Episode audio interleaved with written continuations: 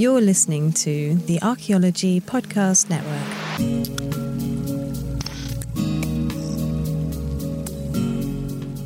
Welcome to Heritage Voices, episode 75. I'm Jessica Quinto, and I'm your host. And today we are talking about the ramblings of a Lakota anthropologist on American Indians and anthropology and tribal relations.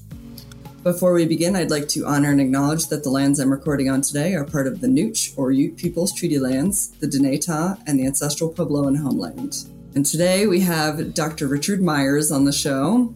Richie is the Tribal Relations Specialist at the Black Hills National Forest and the former Director of Graduate Studies and Associate Professor at Oglala Lakota College. He holds a PhD degree in anthropology from Arizona State University. At South Dakota State University, he served as Director of Tribal Outreach to the President. Meyers has also served as a writer for the Assistant Secretary of Indian Affairs under both the Bush and Obama administrations and was a fellow in the Anthropology Department at the Smithsonian. He's the president elect of the Association of Indigenous Anthropologists. And he was also on recent episode, episode 73 of Heritage Voices, exploring the ethics in experimental archaeology. And he was so great. And we didn't get enough time with him during that episode. So I am really excited to have you back on and, and learn more about all of the cultural anthropology work that you've done or your background, because obviously that's my neck of the woods and I don't get to talk about it enough. So, very excited. Welcome back to the show, Richie. Mm, thank you. All right. Okay. So let's dive in. And can you tell us a little bit about what got you into this type of work? Geez, it's kind of, um, I guess, coincides with my my life in general. My dad's family uh, are, I guess, from Ireland who came to Chicago and uh, in strict kind of rules. His dad's side with the name Meyers are German names that went to Ireland at some point, and the maternal side are uh, more, I guess, Irish known names, and towards County Mayo and County Cork are where his relatives hail from. But his grandparents were butchers in Hyde Park in Chicago and whatnot. And um, long story short, he uh, and his siblings all moved after World War II to the East Coast near Boston, Massachusetts, and they had all, I guess, achieved higher education by way of sports and sports scholarships. And his led him into football. And uh, after finishing his football eligibility, he took off to the Rosebud Reservation.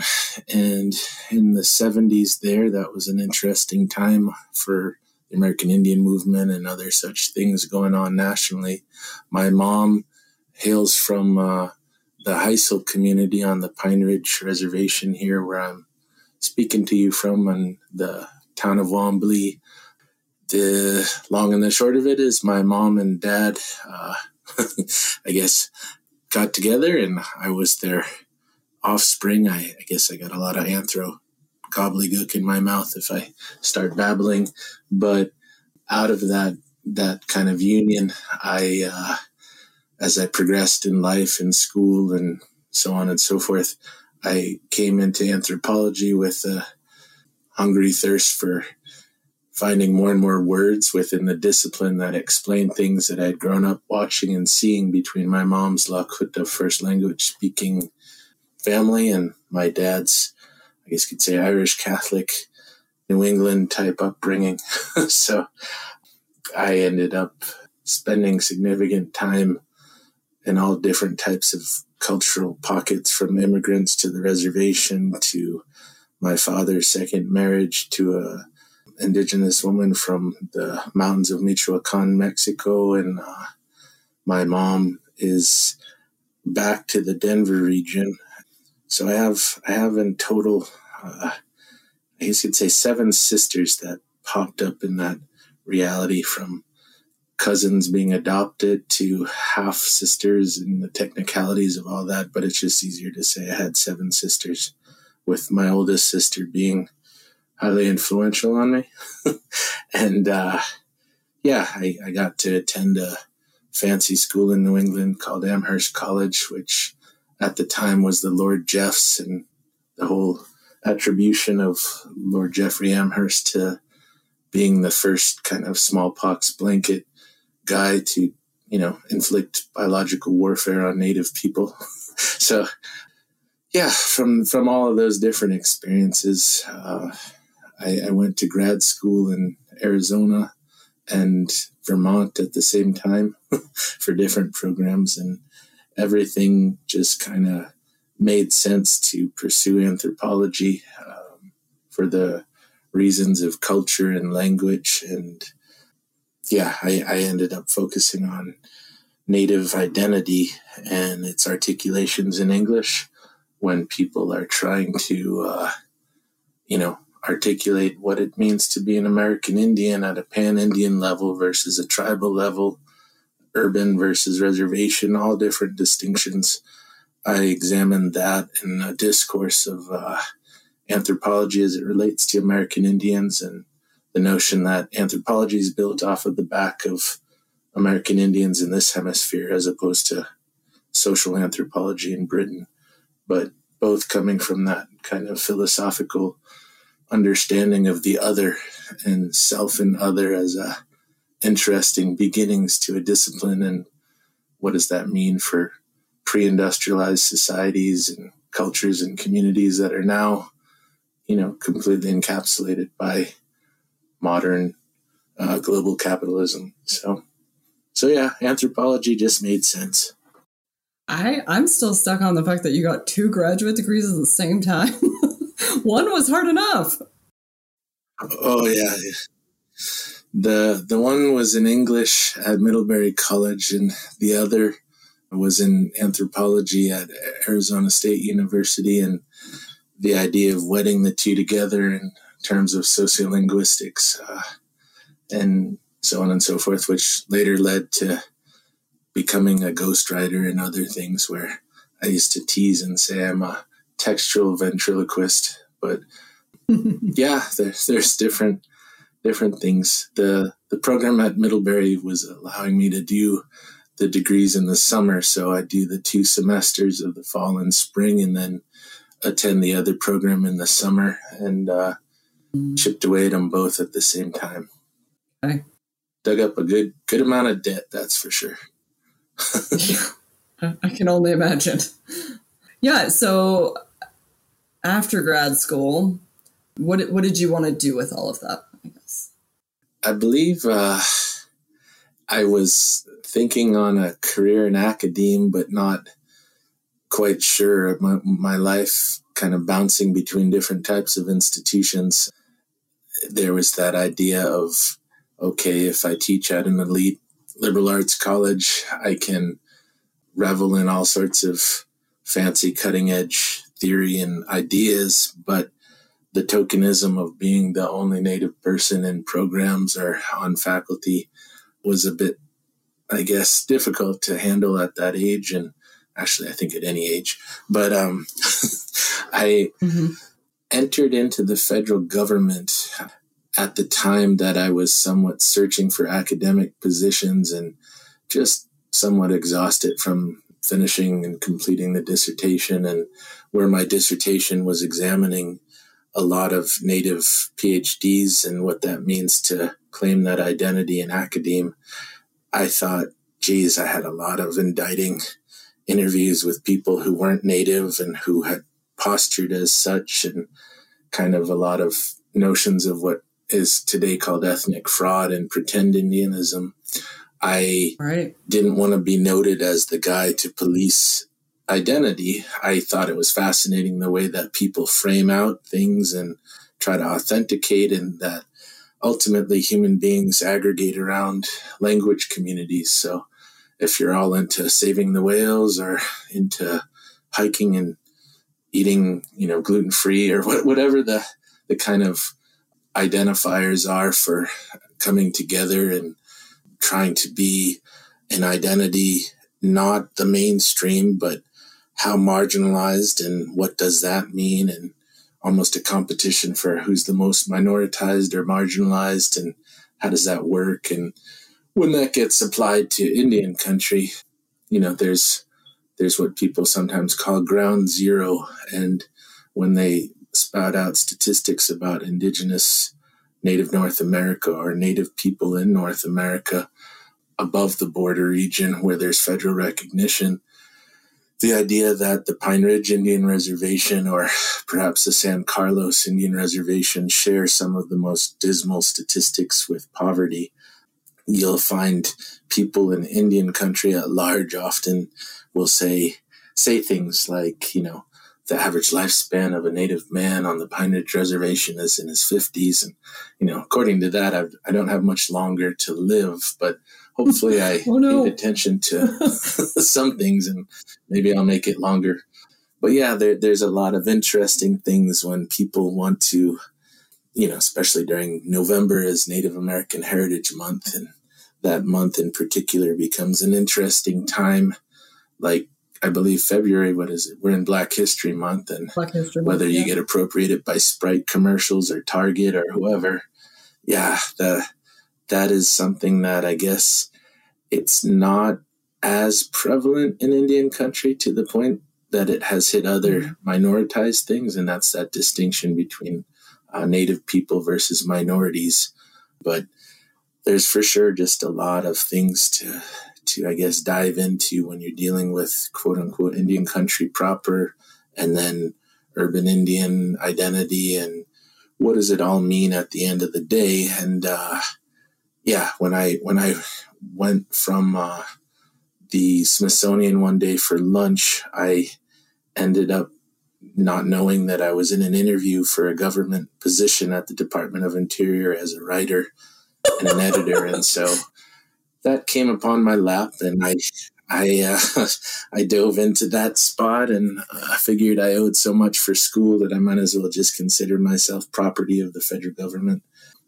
Yeah, I was going to stay there for a few years and go back to academic work, and uh, ultimately I did that, but it was something where the time period uh, started to scare me. What was three years turned into five, and then I wasn't sure if I would be stuck in DC for my life, and that was not the place I'd ever envisioned on being.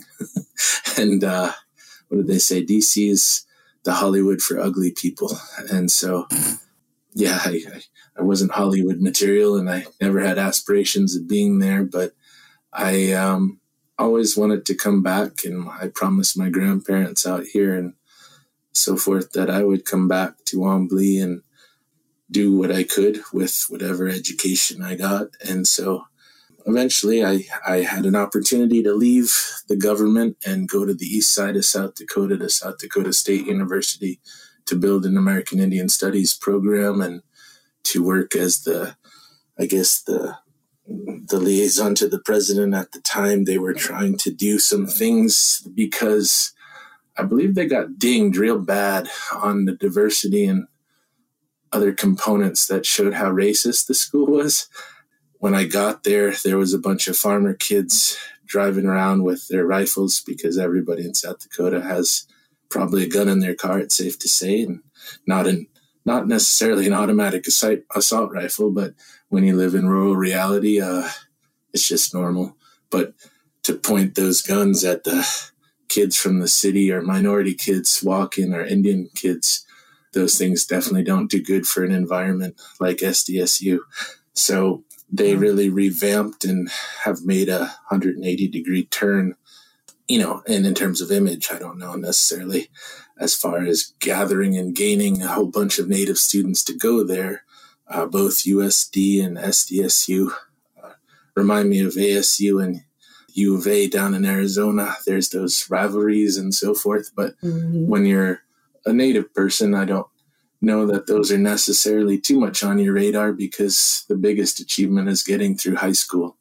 And uh, yeah, those, those things are interesting. I get the ability as the alumni to Arizona State to see that they've hired a lot of the people I was in school with to really build under President Michael Crow, and they've moved in a huge direction trying to woo a lot of native people to their programs, but I know University of Arizona has the same. And when you take that same model and you apply it to South Dakota, um, there's so many similarities where you have a super conservative state surrounding native populations, which usually don't fall in the category of super conservative. And so there's some interesting parallels to where I went to grad school in the Southwest. And I guess the irony is I was trained on Yaquis and uh, I worked a lot with the Cocopah tribe. And I finished my work in the Southwest only to come back to South Dakota. And the assumption is I'm a Plains Indian specialist.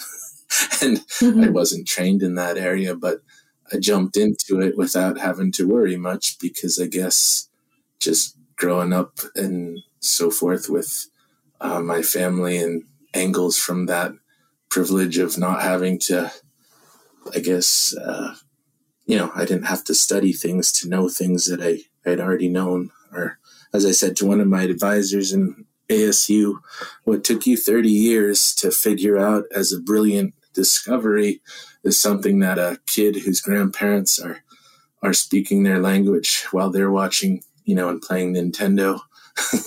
it's something that's just common day to day life. So being in a hybrid position like that, it's different. Um, and then that kind of falls towards the whole notion of native anthropology and what does that mean? And, you know, to be native skateboarder, studying skateboarders because you are a skateboarder versus you're a native person, whatever that might mean, studying a topic originally in the discipline it was frowned upon and that was right around the late 90s that that turn in methodology started to happen. So that that idea of autoethnography and self-reflexivity were really taking hold. It's it's interesting to watch that stuff and i guess situate myself within it. So i uh was able to bring a major in American Indian Studies to what had previously been a simply a minor in American Indian Studies at South Dakota State University. I spent from 2008 to 2012, the end of it in DC. Walked away to South Dakota State University in 2012. Did what I guess I could in in the border regions of South Dakota, which ultimately are kind of underneath the jurisdiction of Kristi Noem and the governor and a very conservative slant. So doing what you can in terms of trying to, I don't know if I'd say enlighten, but I, I used to tease in some of my classes with predominantly non-native students and say, I just want you to be nice to Indians whenever you come into contact with them. and it was somewhat of a joke, but sort of a sad truth what does that start, mean? Yeah. You know, what what are the perceptions? Yeah, I mean, some of my colleagues from one from the economics department while I was at SDSU said, Rich, he brought me out to the little microbrewery and on his second pint said, So I got to ask you, what what's your opinion on the Indian problem? and I was just like, uh, so what, what or what what do you want me to say? Yeah, and he said, you know, the Indian problem, what's your perspective on it? And I guess it depends on what you mean by that. I said, and who's who's it that you're asking? I said, if you ask my family who are native, it's not the Indian problem, it's the white people problem. They all came and never left, and that's the problem. and he wasn't sure what to do. But that idea of how do you how do you frame out, you know, what is celebrated as pioneer success and rugged individualism in a space of reclaiming, you know, lands and sovereignty and the Supreme Court case of the Black Hills indicating that, you know, the lands were taken illegally. You're still on technically native lands that were defined in a treaty. So those are uh, the current realities of always dealing with different things. But in the South Dakota context, uh, leaving the east side of the state, there's a big divide in South Dakota. It's not horrible, but it, it's real and tangible. It's called East River versus West River. I met my wife. She's Sisseton Wahpeton up there in the Dakota Reservation, and my kids, we came back here and we left uh, the town of Brookings on the east side of the state. And I decided to uh, come back to the tribal college at that. And like I said, I'd always told my grandma I would be back, but I wasn't sure when that would be.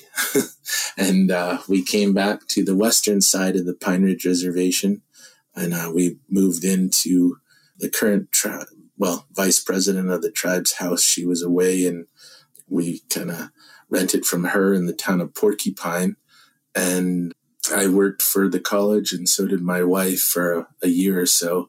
She subsequently went into working for the tribal schools and works at the Crazy Horse School, where I sit on the board currently.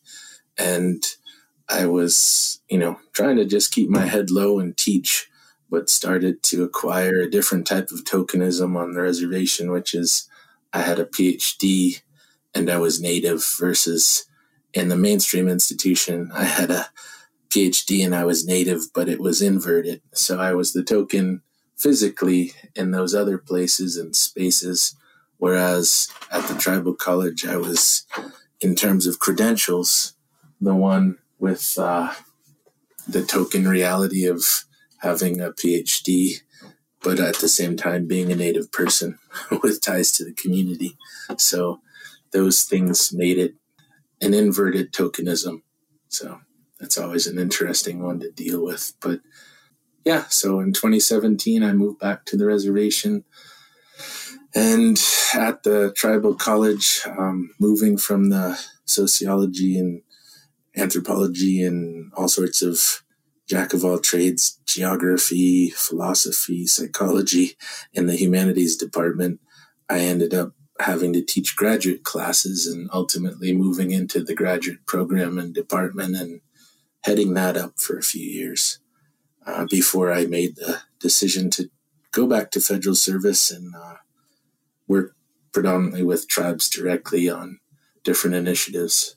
So that's the long and the short of it as far as different things. But I guess being a community member to my town and having a job, I guess that's always, if I was to grab large data sets to indicate again what I sort of alluded to earlier, if you're to think about the United States of America and 10% unemployment is probably considered super high and people start freaking out is is sort of what I kind of gather.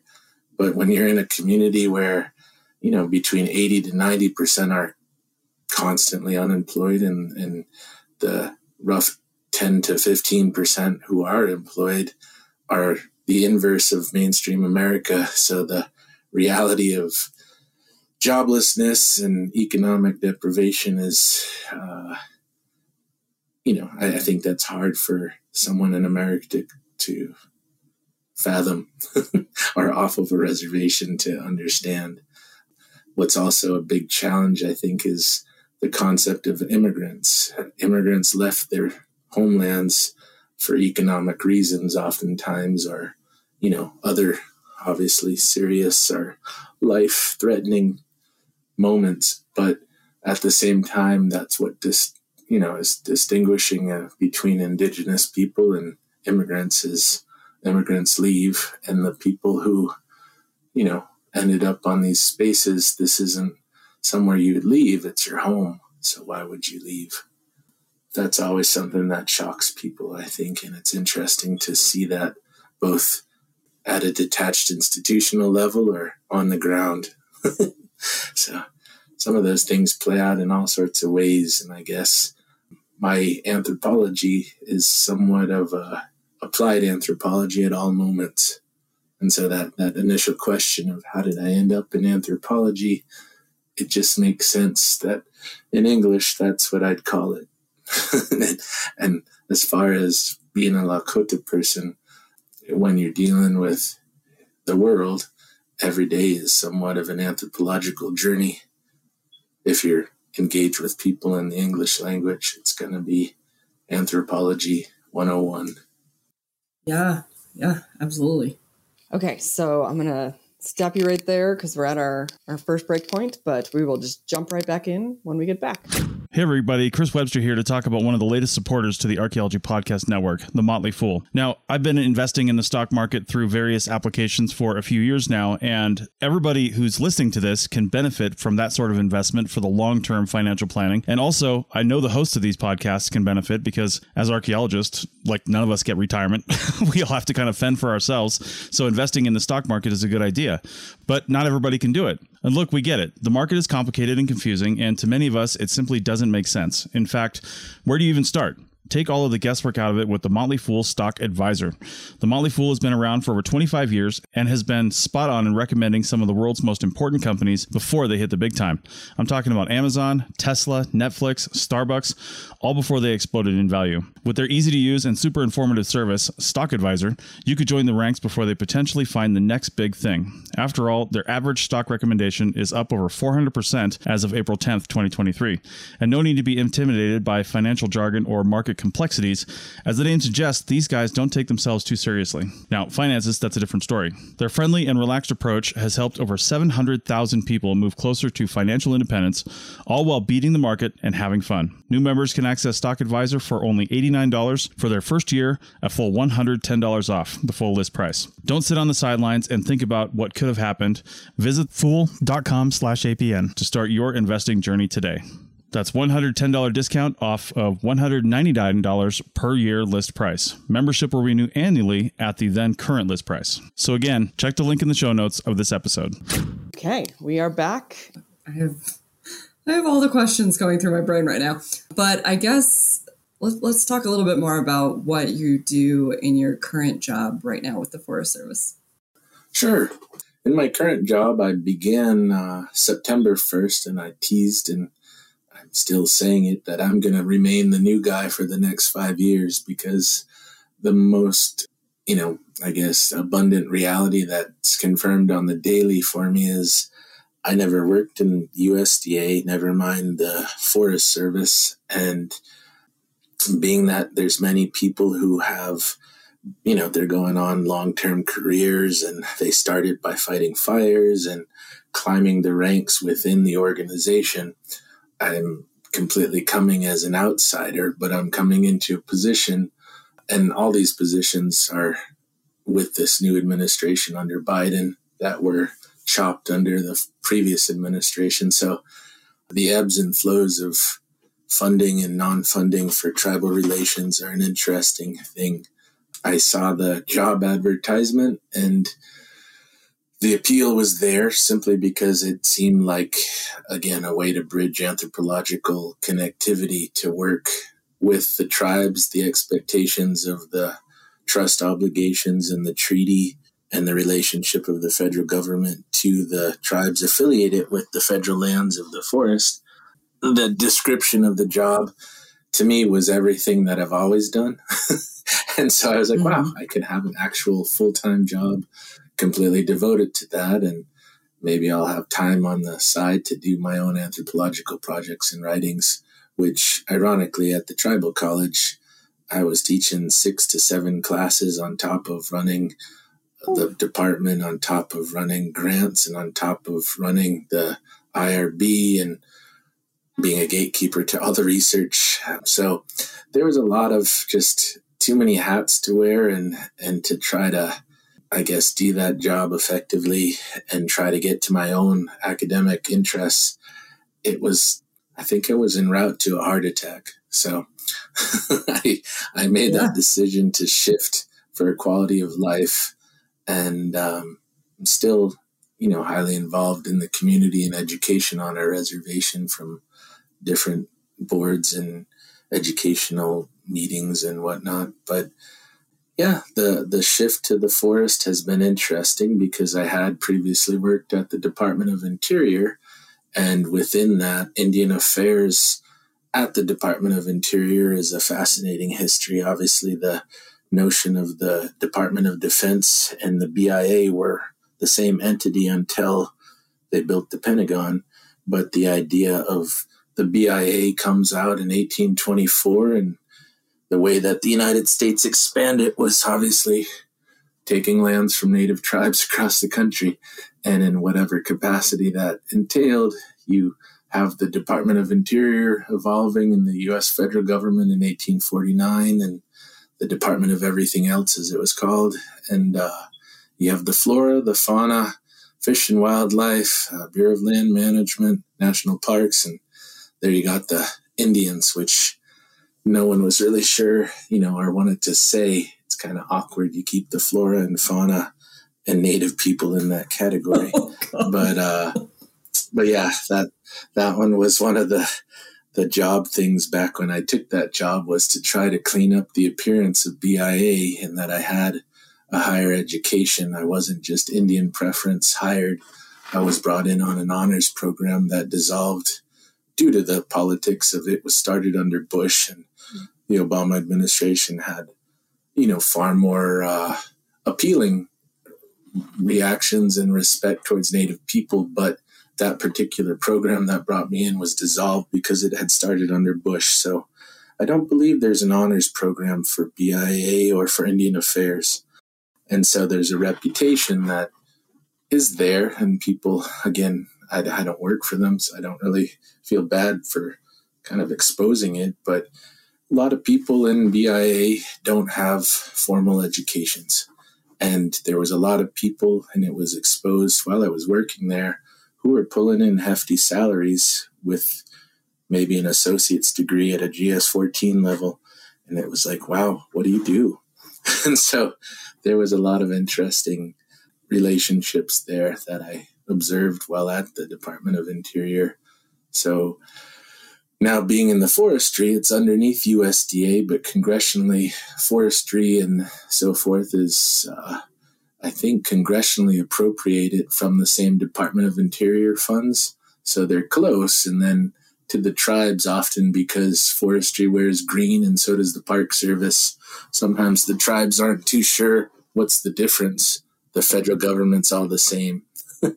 and so, mm-hmm. you know, as as your your whole podcast, I'm sure is is somewhat centered on the idea of the world of heritage and heritage programs and tribal relations falls under heritage programs and it used to fall on heritage program directors and then when you hire a tribal relations specialist what is their role? And it's it's just a really fascinating interface and so with the anthropology background and yeah different experience there's this interesting space that i i guess i would say i i don't mind it i knew what i was getting into but I live in the town of Wanblee on the Pine Ridge Reservation, and I work in the town of Custer, of all places. it's uh, it's a bit of a hike to get to Custer, and yet I can telework, and so you know that makes it a little bit better. The distance, at least, it's about two and a half to three hours drive. I stay in Custer's part of the week, and then I'm afforded the option and ability to telework on a few days so I can be back in my community and keep my my connections and connectivity here. But yeah, working in a non-native town that's not only non-native but named after George Armstrong Custer is I, I find it funny, and so it's it's a little bit amusing, maybe too much to me. But um, yeah, that's that's my current reality as a tribal relations person is trying to do my best to facilitate the involvement of both sides of stakeholders on the tribal side to the federal government side and the policies currently under the Biden administration are moving towards co-stewardship and that's admirable and and what that means ultimately is it's a first step in perhaps giving back lands that could go back to the tribes and control of the tribes if they get the infrastructure to do it. There's that opportunity. So it's an interesting time to be in the government for sure. It could, sadly, the pendulum could switch, and whoever mm-hmm. gets in, if they redo or undo the understanding of the trust relationship to tribes, they could dissolve a lot of things. And again, the pendulum could go the other way. So that's uh, I guess the nature of working in the federal government with tribes in that regard in that regard, I guess. Yeah. All right. Um, we are at our second break point, but hold on. We'll be right back here in a second.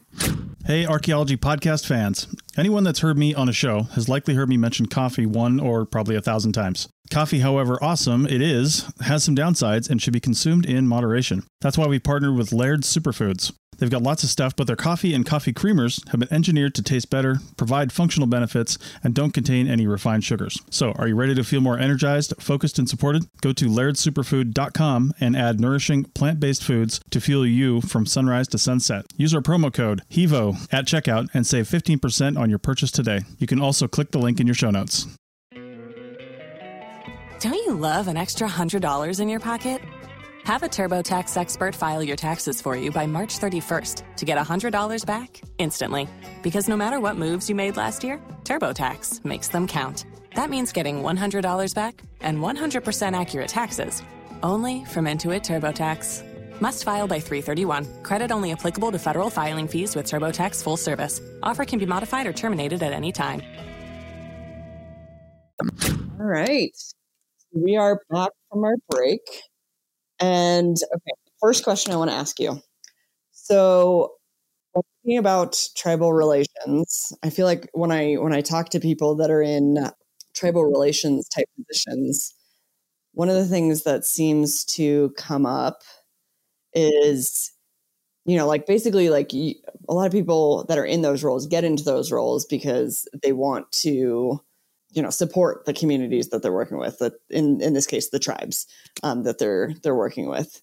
And it's kind of tricky once they're in that role because they they kind of realize that their job is not really i mean to some extent it is to represent the tribes to the agency but in in larger part their job is is to represent the agency to the tribe is that a, a challenge that you faced, um, or I don't know, that played out differently in your current role? For sure, that's. Uh, I have some colleagues who are non-native, and that their articulations of being a tribal relations specialist are, I guess, I would say, vastly different than mine. One of them felt comfortable enough in front of me to say, "I know you're not gonna." jump all over me for this, but I feel that because of Deb Haaland that there's reverse racism towards us non-native tribal relations people. and, and I, I, I just said, oh, okay. I thought it was funny just in terms of the whole argument when people say reverse racism and what does that entail and the structure of reality and so on and so forth. But that colleague is, is an interesting fella and, uh, just sometimes he, he'd probably be better in a laboratory than dealing with people. And yeah, it's just unique situations that I think people encounter for sure. I guess uh, when I worked at the Department of Interior back in those days, one of my relatives who was deciding on whatever particular reason to try to give me crap for being a BIA Indian tried to say that I'm a sellout by working for the feds. And uh, I think to that, I said, well, cool, hit up your AIM daddy and leave me alone then. And, uh, and she took back what she said pretty fast because I helped subsidize things for her. But um, having a job is something that, again, what does that mean in modern society? The distinction between you work for corporate America or you're a civil servant you work for a nonprofit versus you work for a profit. There are different discourses that, you know, circulate. And I think at the position I'm in, I did get asked by some of the uh, folks at work, do I receive any flack for working for the forest unit? Because oftentimes when they're in their meetings, and it's obviously all non native people on one side of the table, so to speak, and then the native folks, often the THPOs or the tribal leaders, they receive the full, I guess, binary treatment of the you are the other and you are the other, depending on which side you're sitting on. So the idea of me taking the position was to bridge that. And from what I gathered, people who work on different tribal advocacy forums were saying, you know, we're so happy you're in this, but that doesn't mean there aren't people who are going, ah, just another Indian scout working for the feds. That's probably always ongoing, depending on how you rub people. And some people rub people wrong. That sounds rough to use the rub metaphor, but uh, the the long and the short of some of that is there are other arguments in the communities of grassroots Indians aren't IRA government Indians. So when someone says they work for the tribe, the money comes from BIA anyways. It's appropriated from Congress. So you're already a sellout when you work for the IRA governments. So there's in all of the tribes that have the, I don't know if I would say privilege, but still have connectivity to pre colonial governments in a traditional, like the Haudenosaunee versus the the formal tribal recognition of St. Regis Mohawk or Oneida Nation. There's still a, a traditional Haudenosaunee council out here. There's still a treaty council. Who are the grassroots people? And if you work for the tribe, you're already considered a sellout because you're really a Fed because all that money is federal dollars, anyways. So there, there's numerous, I guess, moments where people can undermine someone for whatever their reason might be, you know, like activists versus somebody versus tangible issues you're dealing with. But personally, I haven't dealt with any of those.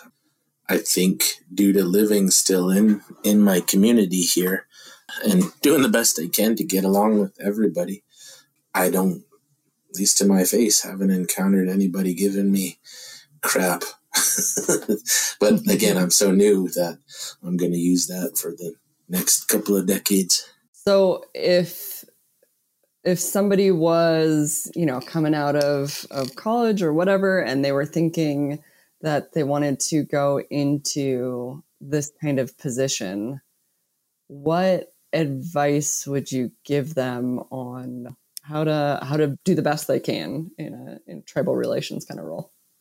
I think here's a like circuitous way to approach the topic.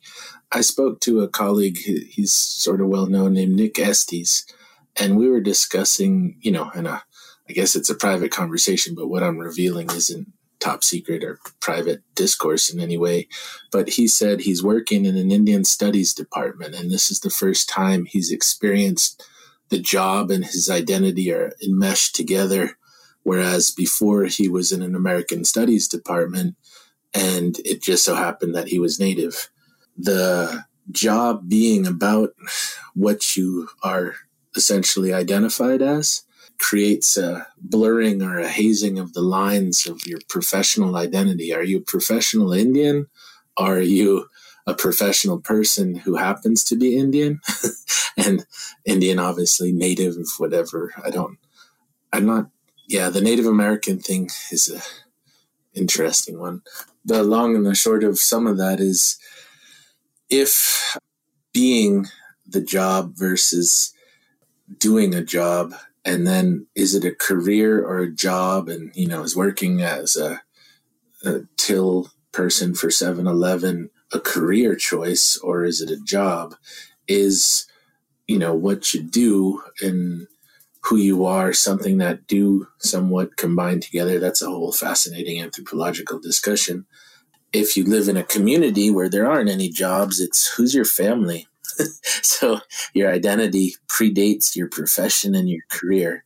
But if you're a native kid or a non native kid, ultimately, I, I would think that it comes down to your identity as a human being and where you're at in your identity, meaning are you fine with being transparent to the identity you're in? Or are you trying mm-hmm. to pose as something that you're you're kind of overcompensating for something? And if you're sort of wishy-washy or you're trying to be something, you might get eaten up in positions that are requiring just something stable. So if you're like my one friend there, he's not trying to be native. He's interesting because he perhaps is trying to be more Chicano, which is more of a stretch, and he battles with other people in his category as you're not Chicano enough, you're a oh. white guy. and I find that fascinating. And I, I don't really point that out to him, but he's in a different category altogether. So if you're working with a different tribe, that's something to consider as well. You know, I did spend grad school down with the Southwestern tribes, and I could generically just be ethnic and not worry. And people didn't know if I was Navajo or one of those tribes or whatever, because there was a different reality down there. And yet, um, observing things and watching things, and if someone's coming out of college, uh, it's helpful to have quote unquote the gift of gab, I think, but at mm-hmm. the same time, it's helpful to be respectful and listen. And you know you operate accordingly. And if you're assured as to who you are and you're not not you know quite sure what you do and why you do it to the fullest no one i don't think really is fully enmeshed in an academic discourse on who they are fully but but yeah in certain positions in life where people want things and communication done if someone is trying to play both sides, but trying to play one, it becomes apparent. And I've seen that in all the meetings I'm in. There are some who, you know, do you operate in a tribal community? At what level? Are your family still living in that community? It'd be like an Irish Catholic person from South Boston saying, I'm Irish. And then my grandpa was in the IRA and he blew up that post office in that movie, Michael Collins, blah, blah, blah. And we smuggled guns with Whitey Bulger and so on and so forth. And then you meet someone in Iowa who says, I'm Irish. And then say, well, when did your family come over? Do you keep contact? What village, what community? The Germans have bought out most of the land. You know, there's all sorts of things of if you're claiming heritage, that's a different identity construct than you're still tethered to that space in the politics of the everyday drama. And so on a continuum scale, someone coming and, and being like that silly movie, and I, I only say silly because there's Hollywood silly, but that Thunderheart with Val Kilmer back in the day, and there's this white looking fella saying he's Indian, and he comes back and no one knows who he is, but the elders know who his lineage is, and what is that all about? He has a vision and he's never even been to the reservation before. Meanwhile, someone who's been there their whole life didn't have a vision. So somehow there's this spiritual value to Val Kilmer that Graham Greene's character didn't have. And obviously, I'm jumping into a cinema reference. So if no one's seen that movie, what I'm saying doesn't make too much sense. But ultimately, when people come out of college, was it a tribal college? Because then people know you and you didn't leave the tribal community. If you went to a mainstream or state school, does your community know you? And then what if you weren't raised there? Like jumping to the Southwest context. What if you grew up in Flagstaff or Phoenix? You know, does that make you less of a native from where? Or just own your identity from where you are? And you could be related to people, but do you live there now? And so that overstepping and speaking for the collective because you're something is a dangerous spot that I've watched people do. And I, I don't think I I don't overstep at this point in life. I may have when I was younger, who knows? but but I do think those are things that I've watched when I watch discourse in a room between natives and non-natives and someone tries to speak for native people and it's like all 574 tribes or all the all the Lakota bands or all of the Canadians or who are you your whole tribe listens to you I mean that that kind of mistake I think happens a lot in terms of being intermediary um, in different situations even watching attorneys represent clients so so yeah I, I don't know if that somewhat speaks to it a little bit but but I do think, you know, they're great. Experience can be gathered pretty fast on the ground. Whether you want it or not, you're to dive into the deep end if you're a tribal relations person. Yeah. Yeah. Is there anything that you're working on right now that you're like, I'm really excited about this? I am, I guess, in a larger sense and obviously more acute ways with particular spaces and projects, but in a general sense, a lot of the projects I'm trying to facilitate involve getting the tribes on board, uh, the existing programs, and, and what it means to have a forest space of land and the upkeep and the the kind of I don't know how to feel what and when I say I don't know how to feel, I mean the the usage of the term preservation and conservation. Preservation makes me think of formaldehyde, and you're preserving something like Ishi's brain in a in a paperweight or something. But the idea of continuous stewardship is the word that they're using. But basically, whether it's the rainforest or any of the forests, it's not like it's a untouched thing that nobody ever came about. Everything has often been, you know, interfaced and intermingled with human beings. And if human beings can learn to try to balance their engagement and try to keep things in the ecological niche going as opposed to screwing it up. That's really important. And so when people say natives and the environment and all of that, at just purely a level of uh, generalized statement, it's also how do you know that there is more trees in the Black Hills now than there ever were when Custer was first going through? There's some really cool pictures. And the different types of trees. It's almost like a tree farm. It reminds me of a chia pet, honestly.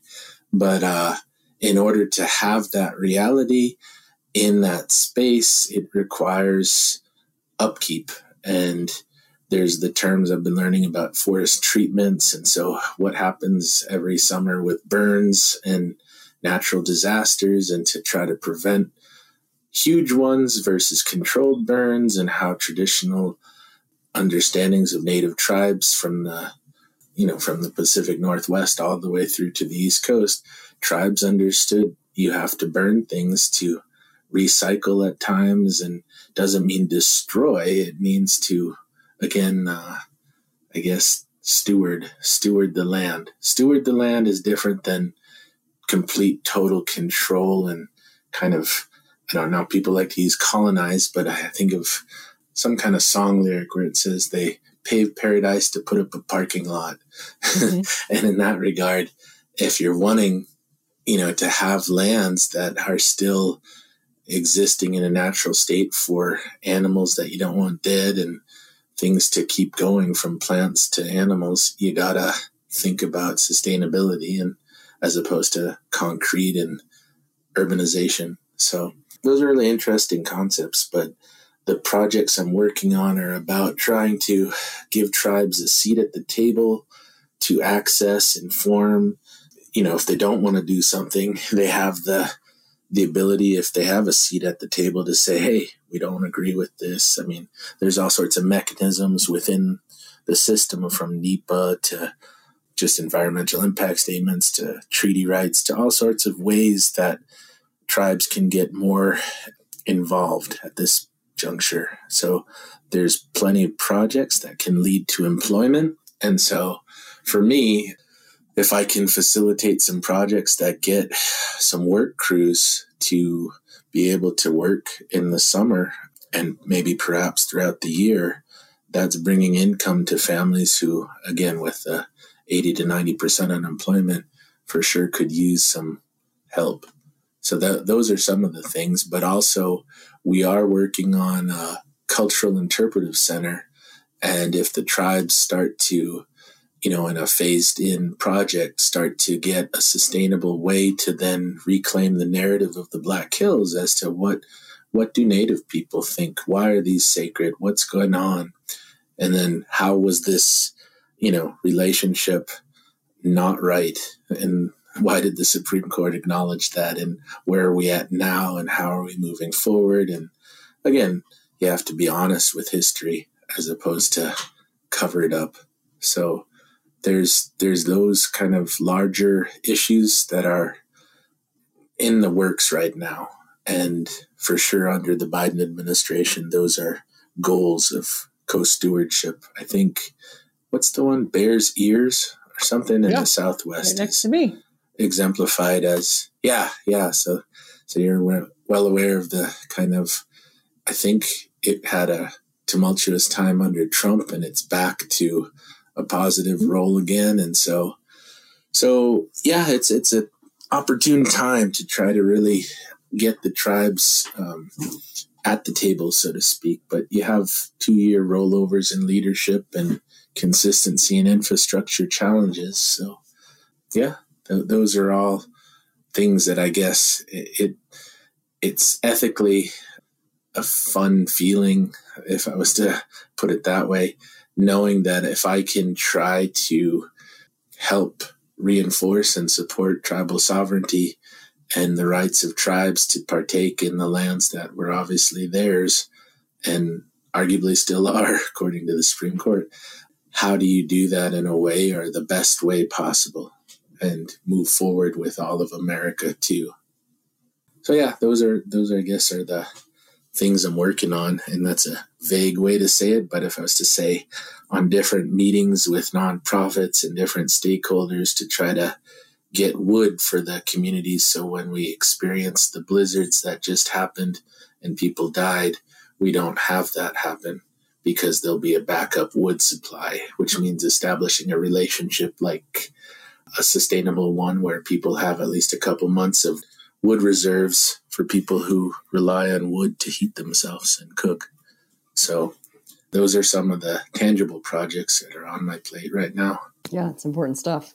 We're we're right at the end of our time, and I I have so many more questions, especially about the early stuff, which we didn't really get to dive into.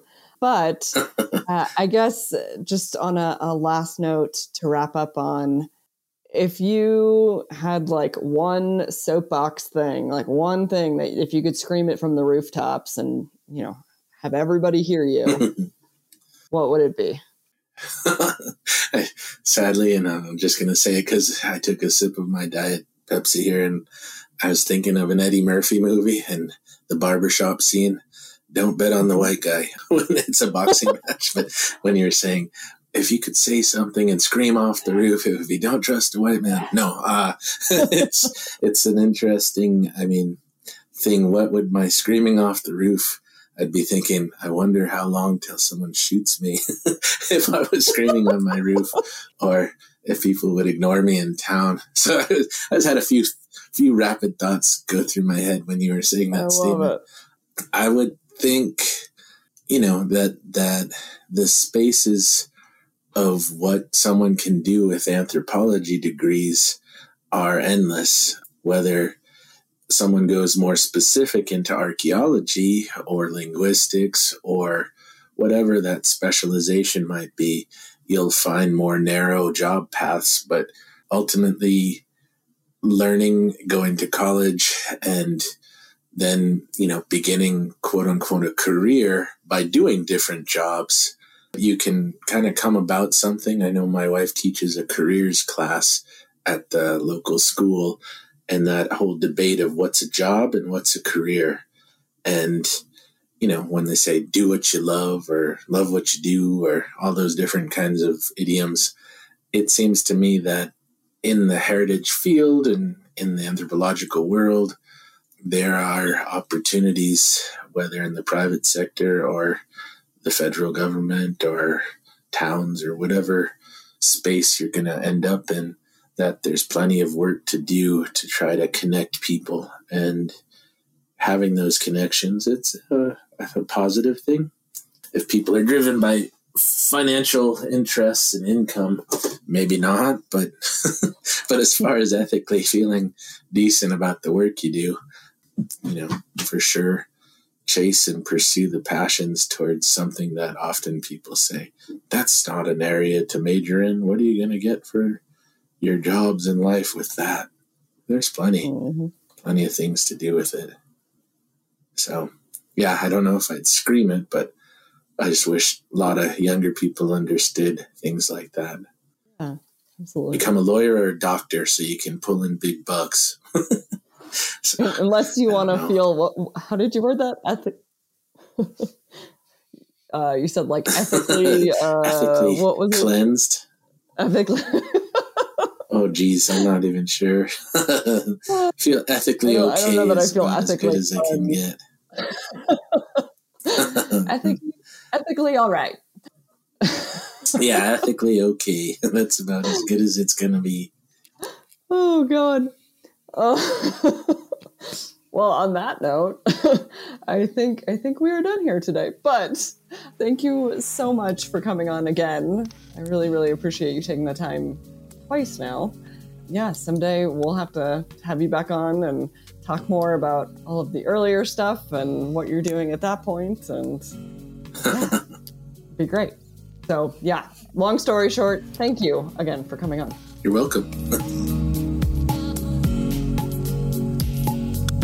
Thanks for listening to the Heritage Voices podcast. You can find show notes at www.archaeologypodcastnetwork.com slash heritage voices. Please subscribe to the show on iTunes, Stitcher, or the Google Play Music Store. Also, please share with your friends or write us a review. Sharing and reviewing helps more people find the show and gets the perspectives of Heritage Voices' amazing guests out there into the world. Don't we just need more of that in anthropology and land management? If you have any more questions, comments, or show suggestions, please reach out to me at jessica at livingheritageanthropology.org. If you'd like to volunteer to be on the show as a guest or even a co host, reach out to me as well, jessica at livingheritageanthropology.org. You can also follow more of what I'm doing on Facebook at Living Heritage Anthropology and the nonprofit Living Heritage Research Council or on Twitter at Living Heritage A. As always, huge thank you to Lyle Balenquah and Jason Nez for their collaboration on our incredible logo.